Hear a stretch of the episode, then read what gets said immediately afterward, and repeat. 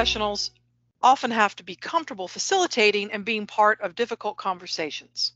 Sometimes, when you're faced with this situation, it helps to get another perspective. The D.H. Leonard Consulting's Grant Writer in Your Pocket service is just for that when you need a grant professional's opinion. No contract needed, and the conversation can be as short or as long as it takes to address your questions. Learn more at dhleonardconsulting.com. But first, a little throwback. When you need assistance, call DH Leonard Consulting. Then you've got a grant writer in your pocket. And grant awards can go ka-ching. Well, hello there. I'm Kimberly Hayes Muga. And I'm Amanda Day.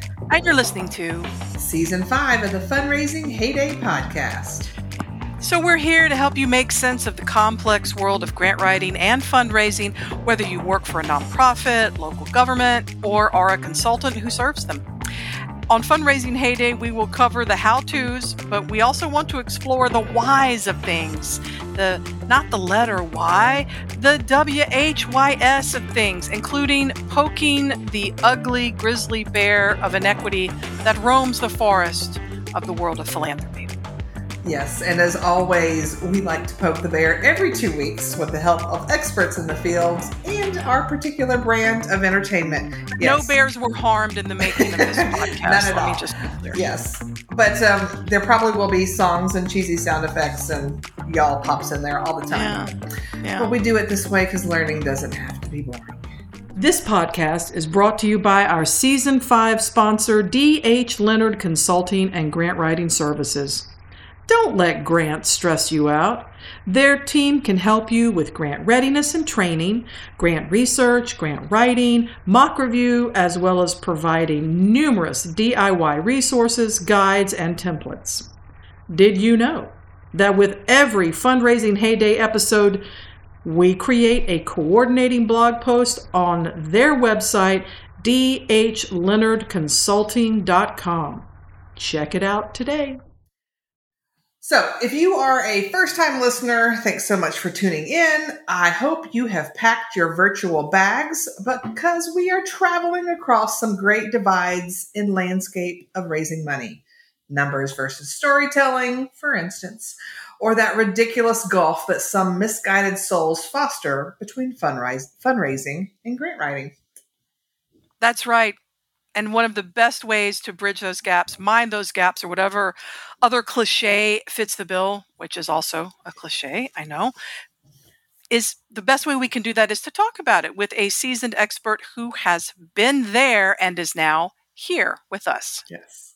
So, on today's episode, we're thrilled to have T. Clay Buck with us.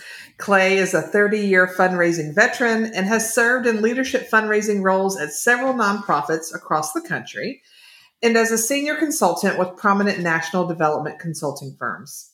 He's got experience in all aspects of fundraising with particular expertise in individual giving, strategic planning, copywriting, and content development, and building the systems and infrastructure that support high level results.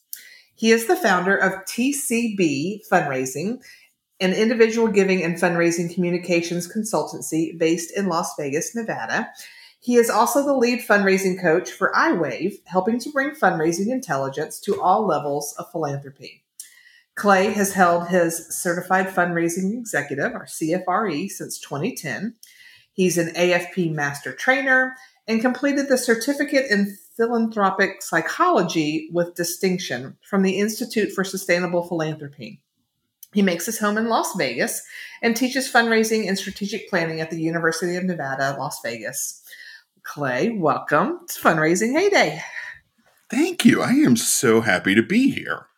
Well, thrilled We're that you joined I, I us. Have to, I have to mention that you, you have uh, put me in mind of a Lyle Lovett song called Bears.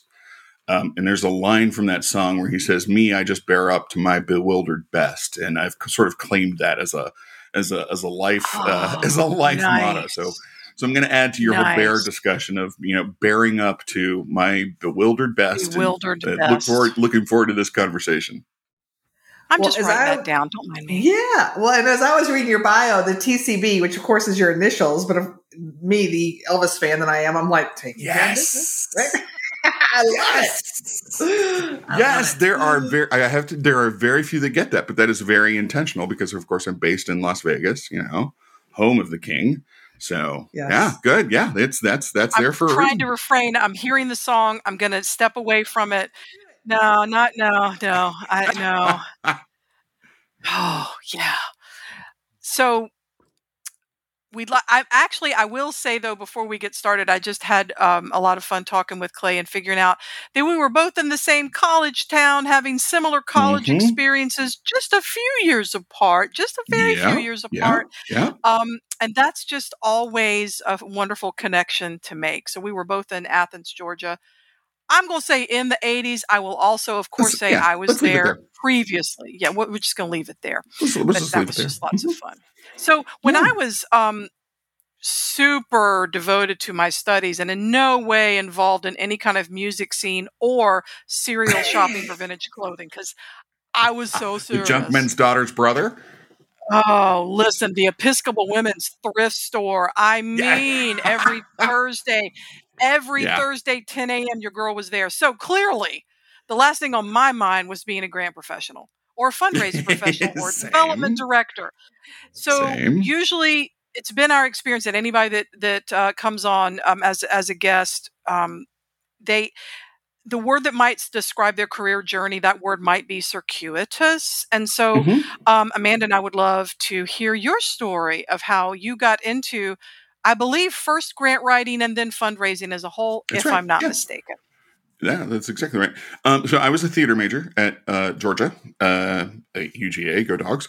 Um, I was a theater major, and you remember the mid late '80s was kind of the height of the National Endowment for the Arts scandals and crises. Oh, right, and- right, yeah. right. And as as a pretentious young theater major, right? Theater funding was was a huge passion point of mine, and we talked a lot about it in classes, and we learned about you know how theater has been funded throughout history, blah blah blah, and then went on to graduate school at Michigan State, and same same thing, right? We were the NEA issues had started to lessen by then. You know, now we're into the early and mid '90s, but even so, theater funding was constantly a a passion of mine. So moved to Chicago um, because uh, you know I had trained, learned I'm going to be an actor, and of course learned very quickly I needed a day job.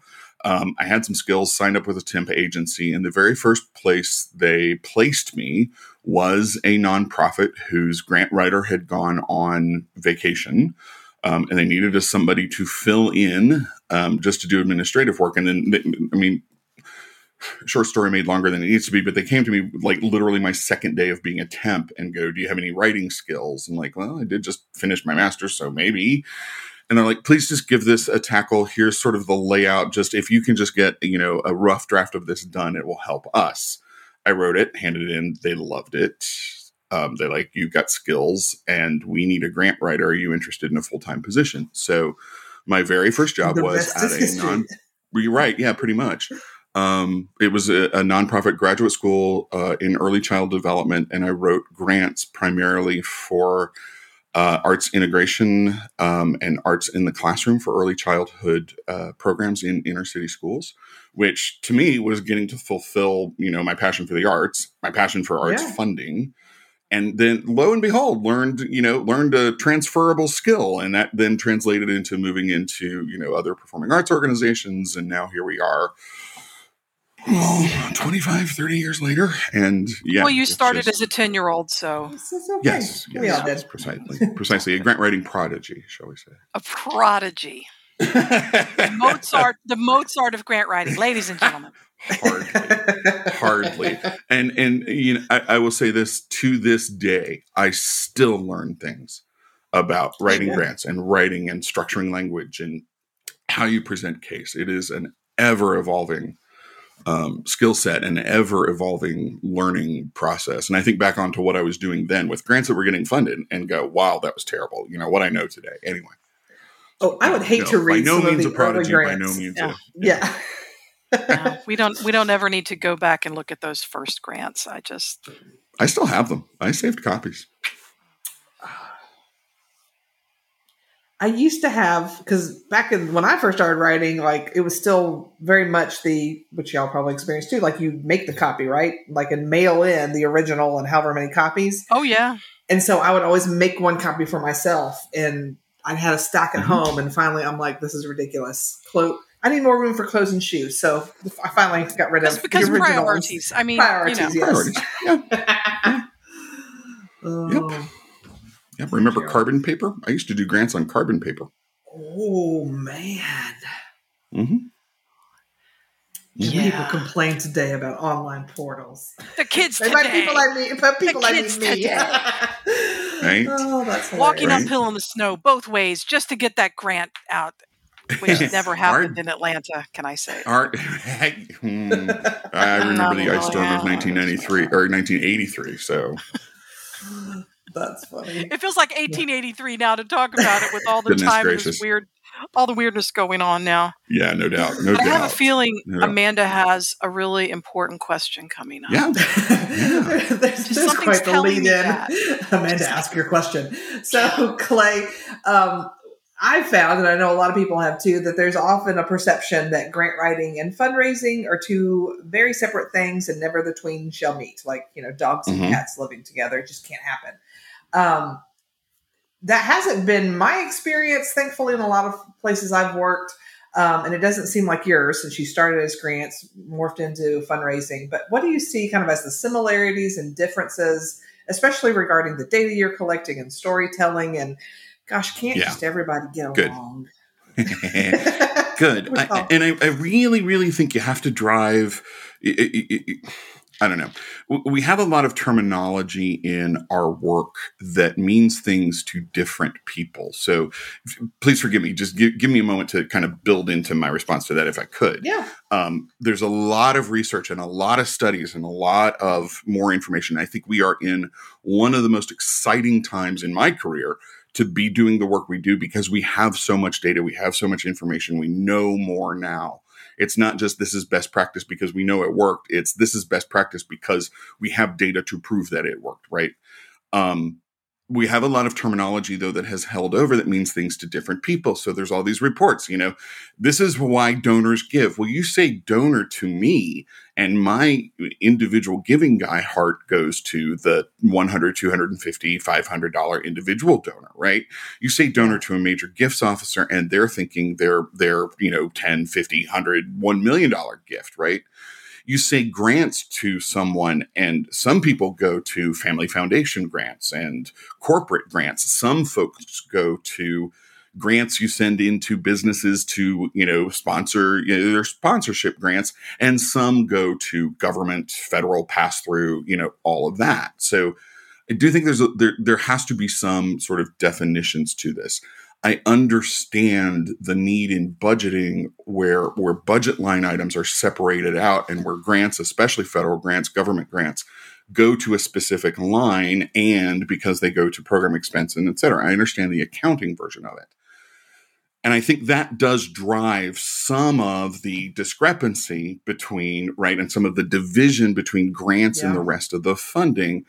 I don't get the division though either. Why are we telling a different story or a different structured story in a federal grant versus what we're saying in a family foundation versus what we're we're saying in a direct mail appeal. This is all the same information. It's just different pieces and parts of it that get told. And and whenever I do a development audit um, or wherever I review, right, I ask for the grants because I want to see how you're telling the story across every venue that you have. When I look at a grant application, do I see the same organization that's on your website, that's in your direct mail appeal, that's in your annual report? And and this there, it, yeah, it's it's you know it's a, bit a bit of a soapbox moment, but I often find in in analyzing and working strategically with shops when there is that strong division you see strong disparity in how the story is told how the message is told what what what data they're reporting. You know the, the the the grant team over is over here going we've served you know 30,000 youth this year. And you know, um, you know the annual report is saying 70,000 like all of these discrepancies that when you start to look look holistically at an organization this doesn't look like the same org at all. I, to me it's a to me it's a leadership question and it's one thing for our executive directors and CEOs and senior leadership staff to to break down those silos and understand and look at that all of this interrelates. All of it reacts and especially for dealing with local grants the people who read those are exactly that. They are people right? And they are people who are part of our community so how we tell that story to them as as those types of funders really needs to be very similar to how we're telling the story to our communities at large, to our volunteers, all of that. Are there some sort of building on that which I completely and totally agree with. The, I'm rarely completely silent and my and and immobile in my chair, but I found myself going, "Yes, preach, yes, preach, preach, preach, yes." Um, as someone who moved moves back and forth in uh, in career and also uh, now in my own business between fundraising, grant writing, strategic planning, and all those things, I can see clearly how they all relate. But your point is very well taken that if leadership within um, a particular nonprofit or it would mainly be nonprofits. Obviously, in local government, you're not going to have mm-hmm. a whole lot of individual fundraising, maybe a police or a library foundation. But that it's that it's sort of, it was this weird di- dichotomy and it's actually this this there are a lot of the same skills that come into play. I guess that's where I'm I'm going with this because as a grant writer, I was often reaching out to family foundations and you make the very good point. It's people. There are even people mm-hmm. that read your state and federal uh, grant applications. It may not feel like it when you read everything that you're no, supposed to do in the order and the word count, but they're all just people and I think sometimes it's easy for grant writers to either feel shunted in or kind of want to stay in this, well, I'm just a writer. And actually, if you're stepping out, I just see that there are ways, I've seen ways that fundraisers and grant writers in the same shop have supported each other. And I was just wondering if you had some thoughts or feelings about that, how they, that they could best support each other, since we're all trying to do the same thing, just in slightly different mm-hmm. formats. We're all trying to transform communities, make things better um, through connections and through money. Um, th- there's there's a couple of things on on on that that that that I believe, and um, I have to own, especially, and and I will say this, um, and I I will own this. I am a white cisgendered male who grew up in the South in the 80s. I have had to challenge every day um, and work on my own bias, my own experiences, and and I am not fully successful at that yet. Um, I hope that that that that I hope that others um, in leadership roles are starting to address this because I believe that we have to have to and and, and I, I have failed in the past. I have failed in my career, um, but I really believe that we have to be looking at from a leadership level everything through the lens now of not now we should have been doing it for years. We have to be looking at the lens of inclusion and equity. We have to. And that goes that filters throughout the whole organization and my point there is that filters to our grant writers and our quote unquote frontline fundraisers. Ps grant writers are frontline fundraisers. Come on can we just not? Like they are. So in, in, in, what that means is we have to be looking at how all of our messaging and how we position the organization and how we talk about how we serve beneficiaries, how we talk about how we fulfill the mission has to be about about bringing the communities we serve into the mission with us our beneficiaries our donors our volunteers our leadership all working at the same level towards this this goal that the mission brings. So I think it is a leadership philosophy. Um, I think it is a it is that sort of vague culture of philanthropy ideal that we you know often talk about. Um, and it, it has to be an intention amongst the staff who are working it right? And so whether you're a one person shop with you know one grant writer who is also the person running the gala and you know trying to do major gifts as well or you're a multi-layered shop where you have somebody who is siloed over here um, you know who is just doing individual giving and somebody over here who is grant writing facilitate the conversations between them make the space for what are you saying in your grants? What are you hearing from grant funders? What are you hearing from individual donors?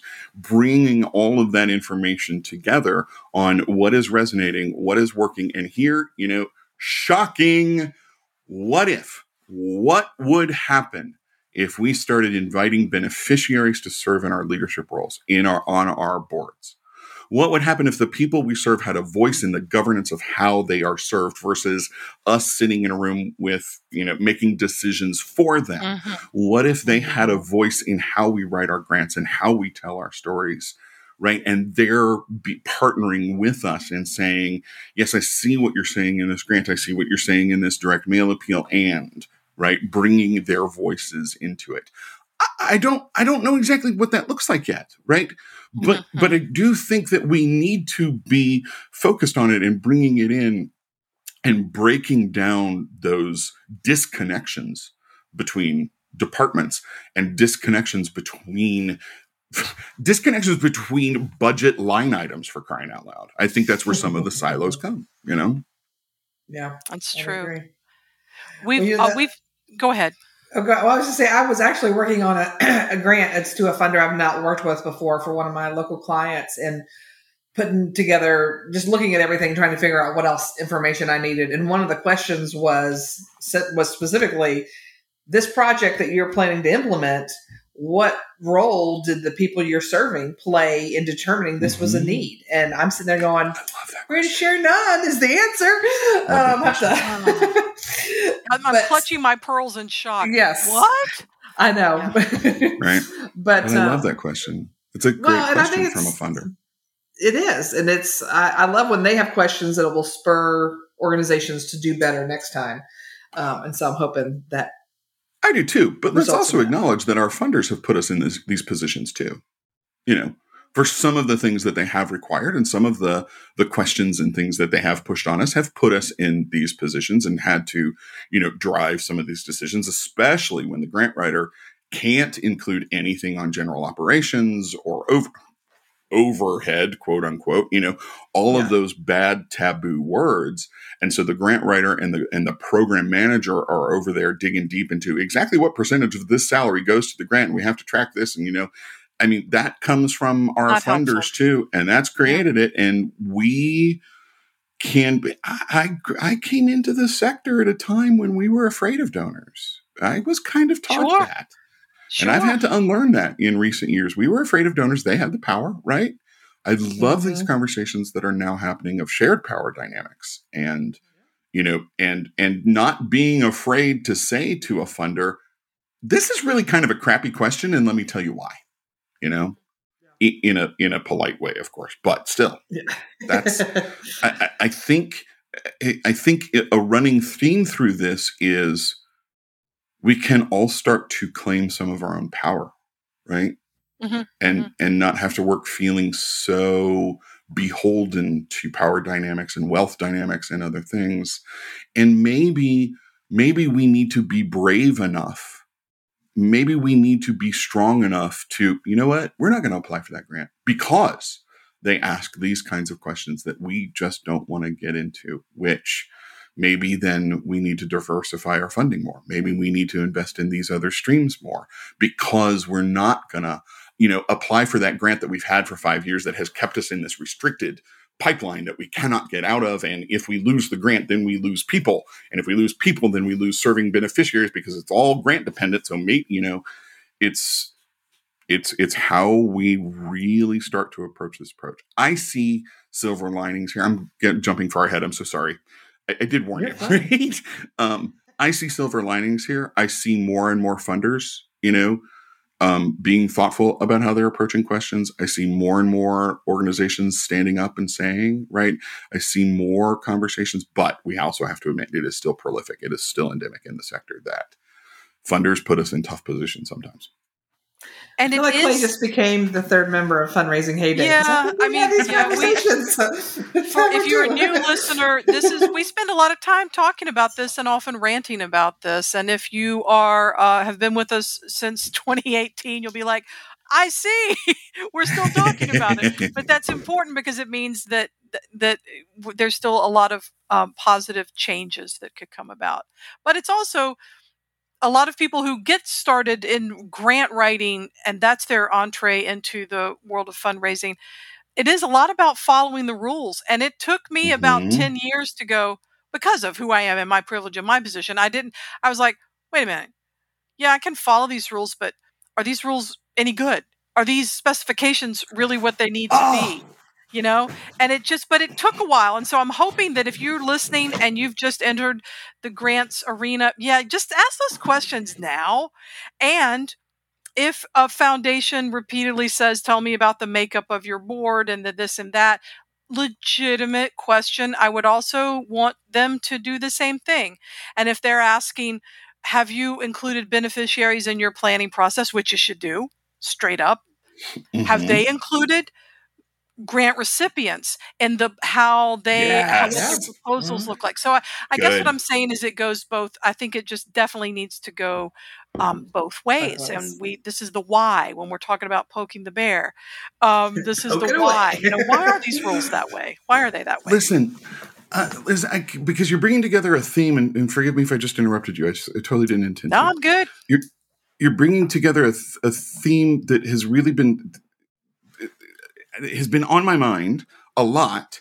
And it is ironic that we started with talking about our time at UGA together because we, Gen X, uh, is those of us that came up with uh, REM and Indigo Girls, and right, we we ask tough questions.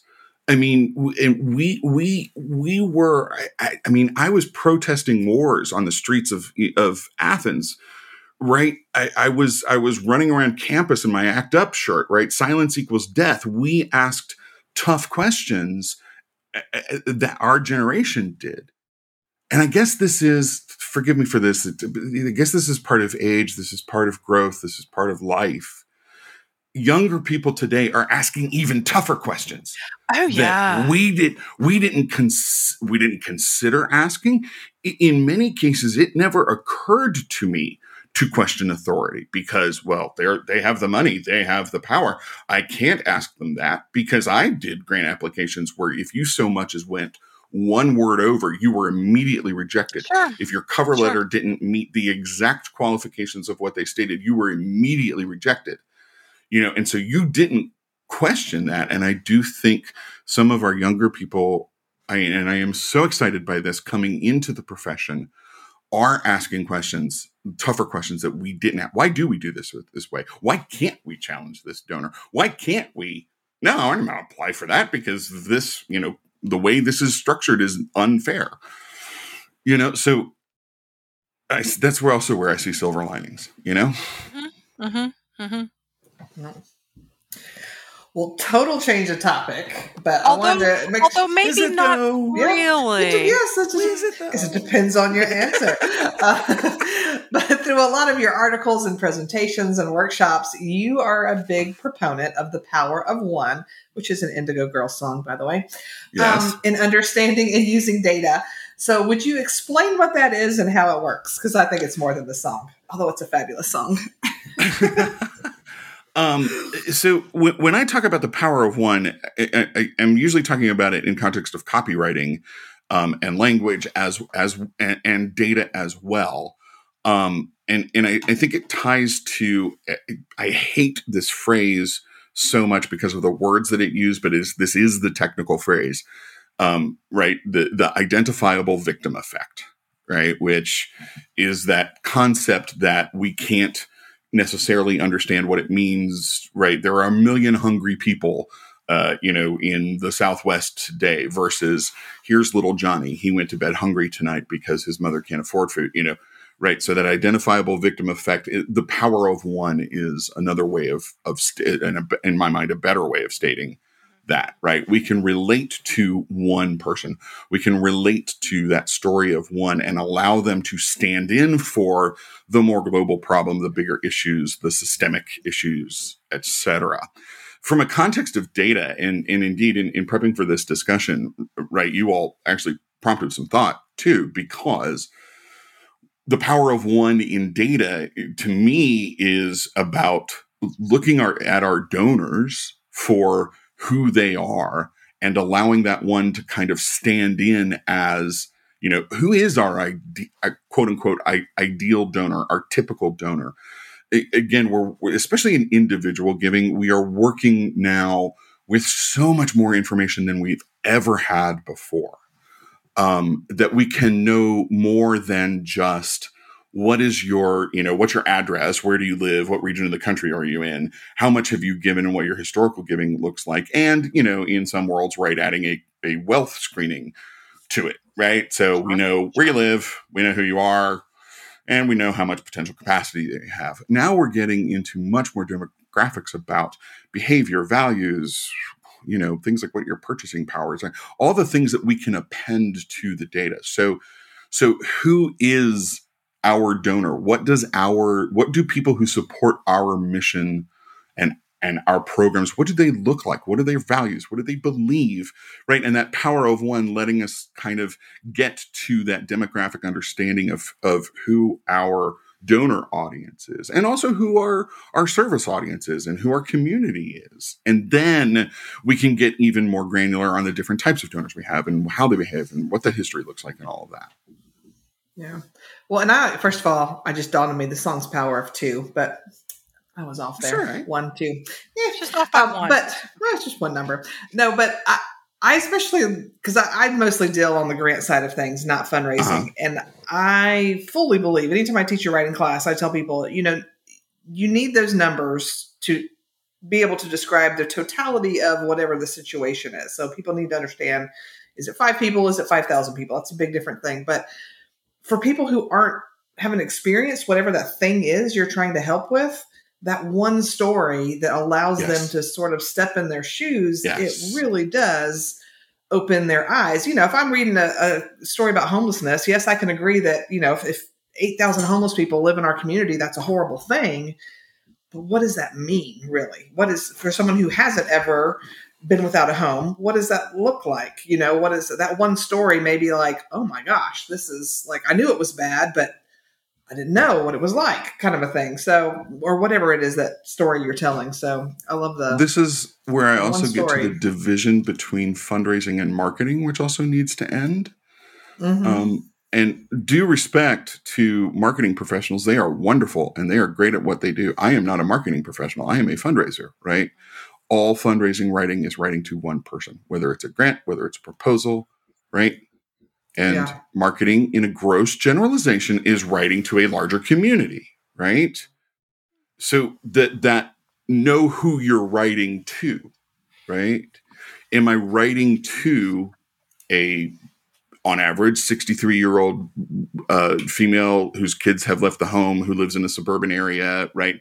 That's a different way of writing than i am writing to the head of a family foundation that has these funding priorities and i've done my research and i know they've funded these other areas and they have you know these family concerns and all of that right? So knowing who we're writing to as a single audience versus trying to write globally to catch everybody's attention that power of one in in that direct writing is much more effective, much more powerful, and yields better results. Let's be honest.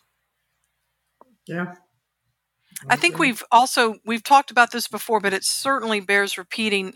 Whether you're writing a, a letter, an actual letter that's going to go out in the mail, or writing a grant, it's just helpful to know that people are going to be looking at this. Whether it's the mm-hmm. person you identify, Clay, or whether it's uh, someone who's reviewing federal grants or state grants who's doing this on uh, their off hours and they're tired. And so, yes, you want to tell a good story, but you also want to make it so easy to follow and understand and answer every single thing in order because this person yeah. is either doing this after dinner and the kids are in bed, or maybe they're up in the morning doing it, or they're on their lunch hour. But it's just sort of connecting to your you're reaching out to a person you're just using different forms whether it's an online portal or an actual letter or an email or a text. Just think it's important to keep that in mind so thanks for holding that up. I, there's one piece of advice that I have for everybody in fundraising, grant writing, nonprofit, especially this year, um, because we're we're talking in the early or mid part of 2022, and we're in a midterm election year. Pay attention. Start keeping them. I know it's a pain, but start keeping all of the political messaging you get in your mailbox, all the hard copies of stuff, those postcards and letters and stuff political campaigns are brilliant, brilliant at writing to you about your values, right? And what that candidate is going to do for you and your values. They are phenomenally good examples of what exactly we're talking here about here. And they're phenomenally good examples of doing it in a very tight space. That's true. So just Yeah.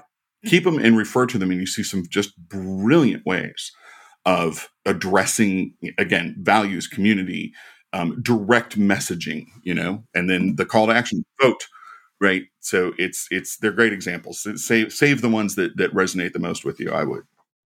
or sometimes you can learn the most from from the ones that totally uh, piss you off because they're very they're Oh, also very good at what they do so yeah just paying attention you're, you're Absolutely. absolutely right paying attention Well, um, let's talk about some things, maybe like the top three that small to medium sized nonprofits can do to build stronger fundraising plans and get better results. Um, So- number one, clear goals. Absolutely, bottom line, clear goals. Um, what is your goal? And what are your goals beyond just the budget line item you have to raise? Right. So it's not just I have to raise you know, $1.5 million this year or whatever it may be, but it's how many donors, how many grants, how many grantors.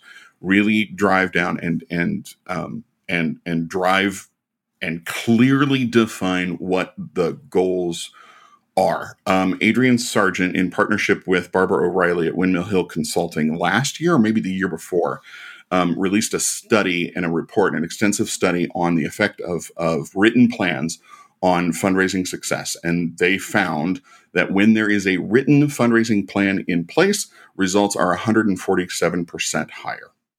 wow So just the fact of going through the process of planning, of good, solid planning with strategic goals, clear, smart goals, increases the the likelihood of success. So, so n- number one, goal setting.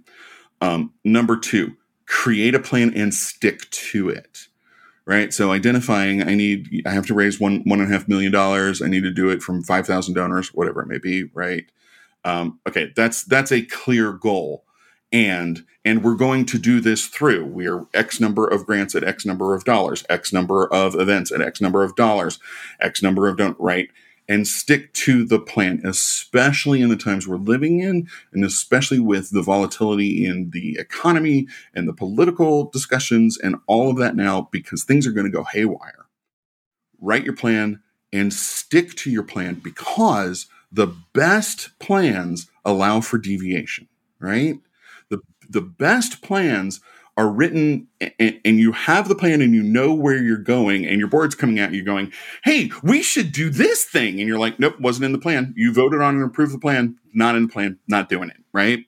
Um, or you get halfway through your plan and you find that everything has gone haywire and you've got enough knowledge now to know okay this didn't work for us to achieve this plan so we are going to try something else here because we have the room to deviate. And without, if you're just grabbing at everything, right, and doing what you've always done, without that written plan to really know where it is and where you can deviate and where you need to stick to the plan, then the opposite is you're just floundering. Um, you know, a dream without a plan is just a wish. Um, uh, and and then third, um, I really do believe in addition to equity and inclusion, I really do believe that the number one skill and investment that all fundraisers and nonprofit leaders need to be making right now is in technology. We are past the time when we can say, I don't understand tech, I don't understand data, it's too hard, it's too complex for me, I never log into the CRM because I don't get it. We have to get past those, and we might have some pain points, but we are in the connection economy in a technological age. And the better we know how to understand data, what it's telling us, how it's moving, and how our tech stack works and what it can do, the better we're going to be able to respond to whatever may happen. One of the trends in individual giving right now um, is there's a lot of discussion about the increase in um, and this is just one example of what I'm talking about. There's a lot of discussion about the increase in online giving. It's jumped up to 13% of total giving. Wow. I keep, I kind of keep saying, well, that means there's like a whole like 87% that's happening elsewhere. There's so like other stuff happening. Yes. Yeah. Maybe mm-hmm. let's not get so excited about it, but it has over the last three or four years jumped from 8% to 13%. We got to go digital. Well, do you? Because one of the things that is not being tracked that we don't know is how many of those online donors are giving in response to a mail piece. How many of your major gift donors actually got your direct mail or saw your annual report or saw something else and then went and gave online because we're getting more used to giving online now. So there's a big push to kind of drop print because it's expensive and it's tough, right? But we don't know how much it's driving. It is very simple, and most of our CRMs do this now. You can create customized URL codes, websites that relate directly to your mailing. And when they get your mailing, they go to that custom website and they make a gift, and your CRM will go, aha, this is a person who got this giving page in their direct mail piece or in their major gift ask letter. And so we can actually track that, ah, this online gift is in response to a mail piece versus this online gift that just came through our main page, right? Using QR codes.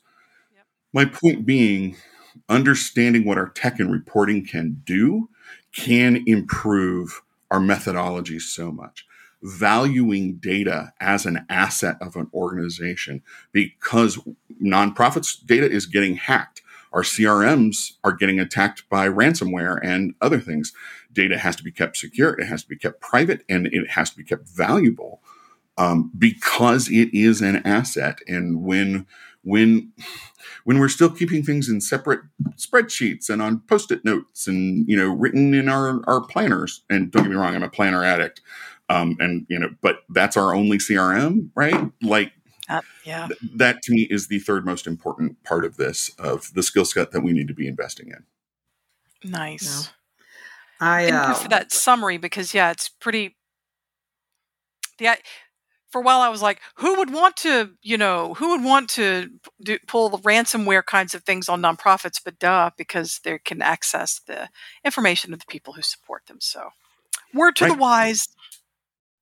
Yeah, right. And data has value. Well, I worked at an organization where I was the lone grant person that did it all the research, the writing, the management. Mm-hmm. And of course, you know, they're wanting me to step up. So one of the things we invested in was a management system. So all my program, all my police officers and park and rec people, instead of calling me constantly yeah. for questions like, when's that next report due or how much money do I have left to spend?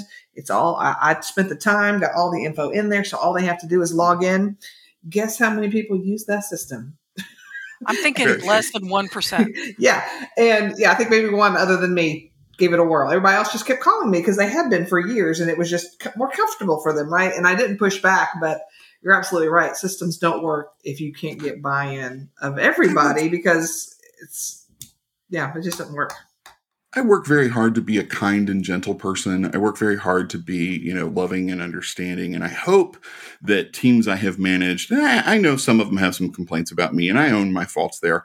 Um, but I hope that I have been encouraging. But one of the things that I that very often found myself saying, uh, especially the last time I was a chief development officer, you know, oh, I just don't have time to log in and check the CRM. I just, you know, I'm running all the time. There's so much going on. Um, you know, and I just I don't I forget my password and blah blah blah. And I would respond, you don't have a problem logging in and posting on Instagram, so maybe maybe you can maybe it's not a tech issue and maybe it's a values issue. You know, I, I mean, mm-hmm. again, I go to us in in the seats. I mean, grant writers empower the grant writers to be able to hold others accountable to say, if you don't enter this, I can't do my job. And if I don't do my job, we don't get funding. So, no more money. Yeah. These are the consequences, Absolutely. right? Empower empower staff to hold others accountable, and it has to come from leadership. And the executive director and the chief development officer. I'm sorry, this is going to sound really, really cruel. I don't mean it to, but the executive director, the CEO, and the chief development officer can no longer publicly say, "Oh, I don't understand all of that. The staff takes care of no, takes care of no, it for me." No. It has to end because if Yeah. you if you want to drive this funny, you want to hit those goals. We need to be using the tech. We need to be recording it in one place. Everybody needs to be able to access it, and that comes from you. Well Amen. said. Amen. to Sorry, that was a bit of a rant. No, So- no, because we never This is rant a on this rant-friendly podcast. Clay. I don't know what you're talking about. We're just, we're just the facts. We're just talking about word count, and uh, yeah, yeah, that's that's it. I it. don't want to be though one of those voices that beats up on anybody in the sector because it is hard work and there is a lot going on. And I know the three of us are here encouraging, supporting everybody that's listening and loving on them, going, We know you have tough jobs. We know this is hard. And yes, I might rant about you can't do that anymore, but I hope it comes across in love and I hope it comes across in support and is, you know, good advice to help, right? Tackle that that I problem. think so. I, absolutely, I think Yeah. so. And you can't be this terrible, terrible person at all, Clay and Ranty, because your online presence is heavily populated by canine, furry lovables. And we would not be our podcast if we did not ask the hard, critical questions like, well, how are your dogs doing and what are they up to now? This is what the this is what the public wants to know. The one motto by which I live my life is, you know, God help me be the person my dog thinks I am. That's right. My dogs are wonderful.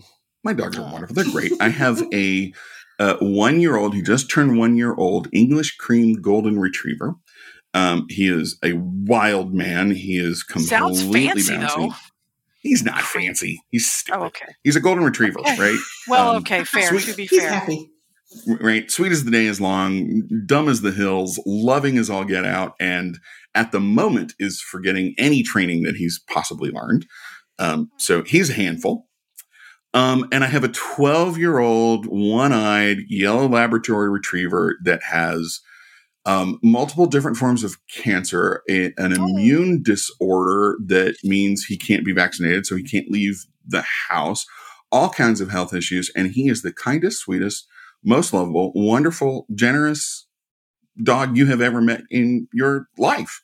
And he's perfectly fine and wonderful. And his younger brother hops on him and beats up on him, and he just lays there and grunts at him. And, you know, they're great.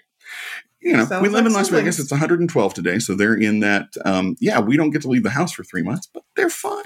They're good. And would they really want to leave the house with all that luxurious fur and and all that? I mean, would they really? Not in this temperature. No, no, No. not in this temperature. no. No, but winters winters in uh, Nevada are wonderful for dogs like this. So they love they love getting out and hiking and you know all that kind of good stuff. But yeah. Nice. Well, Clay, again, thanks so much for Oh, taking thank us in all these wonderful, wonderful directions. And if people want to learn more about what it is you do when you're not being the world's Mm-hmm. best dog dad, um, how can they how can they uh, find you? What's the best way for them to get a hold of you? Um, of course, you already mentioned my website, tcbfundraising.com. Um, I do produce a, a monthly newsletter that's just full of tips and tricks and strategies. And um, it's really focused primarily on planning uh, and strategy. So sign up on the website. Uh, I am on LinkedIn a fair amount, and I am on Twitter uh, at tclaybuck. And that's pretty much where you can find me everywhere is tclaybuck, uh, and, and I'll show up. That's Twitter is how I met you. So That's that's right. Start. Yeah. awesome. Well, thanks so much. We loved having you. Thanks, Uh, Clay. it's my pleasure. What a great conversation. And thank you both for putting this out in the world. It's wonderful. Yay.